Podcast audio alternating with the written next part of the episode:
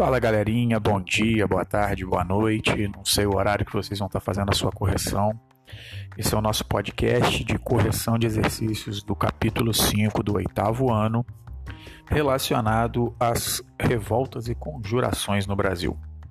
Eu passei para vocês aí a página 96 do livro para ser feito do número 1 até o 10.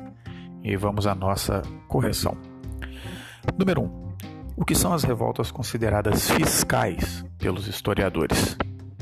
A resposta é simples, nada mais do que foram movimentos organizados por grupos sociais e manifestações contra os impostos cobrados pela coroa portuguesa. Quando fala fiscal, nesse sentido, está falando de fiscalização da relação com os impostos. Então foram revoltas contra essas fiscalizações. Beleza? Número 2. As penas para os crimes na sociedade portuguesa eram diferentes dependendo da condição social do acusado. Mas qual era o motivo de não haver distinção para o crime de inconfidência, em que se previa a pena máxima, a morte? O crime de inconfidência, era considerado o pior de todos, era um crime de lesa majestade na legislação portuguesa, porque colocava em risco o poder real. Situação inaceitável por um Estado absolutista, por um Estado relacionado à monarquia. 3. O que foi a derrama?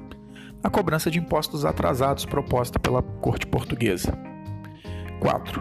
Qual foi o papel de Joaquim Silvério dos Reis na Conjuração Mineira em 1789? Ele simplesmente foi o delator, né? Ele vai ser a primeira delação premiada da história do Brasil. Ele delatou os seus companheiros, dando qualificação a eles como conspiradores contra a corte portuguesa. Número 5. Indique quais relações é possível estabelecer entre fatos históricos abaixo. Letra A. Inconfidência mineira. B. Revolução Francesa.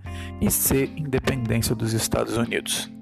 Todos eles foram participados na questão da influência iluminista. Tá? Esse momento aí está tudo muito próximo. 1776, os Estados Unidos vão estar proclamando sua independência, entrando em guerra à independência. 1789 temos a Revolução Francesa, que vocês já estudaram, ou seja, a burguesia tentando ascender ao poder e acabando com o absolutismo monárquico. E a Inconfidência Mineira vai entrar no mesmo princípio iluminista de liberdade, igualdade, né, e assim por diante. Número 6. O título de um artigo sobre Inconfidência Mineira do historiador Tarcísio de Souza Gaspar é "Quem tem boca vai à forca". O que o autor do título estava se referindo? Simplesmente ele estava dizendo que o Tiradentes que falava sobre os planos da revolta em todo lugar pelo qual ele passava. O que aconteceu? Acabou sendo preso e enforcado. Falou demais. Número 7. A repressão violenta ao movimento de revolta pelo governo da Bahia tem explicação? Qual? Sim, tem explicação. A explicação é simplesmente o aparecimento dos princípios de liberdade, igualdade e fraternidade em manifestantes populares.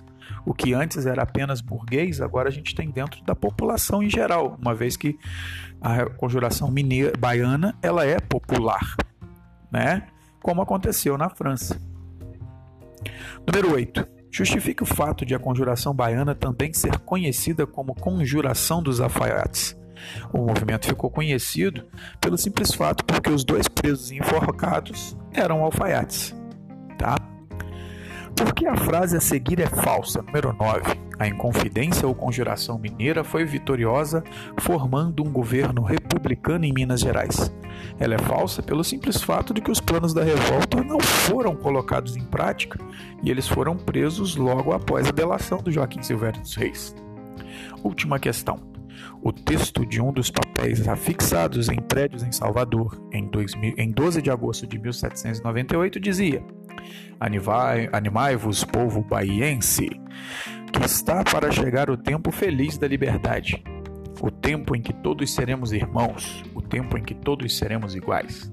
Além de liberdade, indique quais palavras do texto acima demonstram as duas outras máximas da Revolução Francesa: igualdade e fraternidade.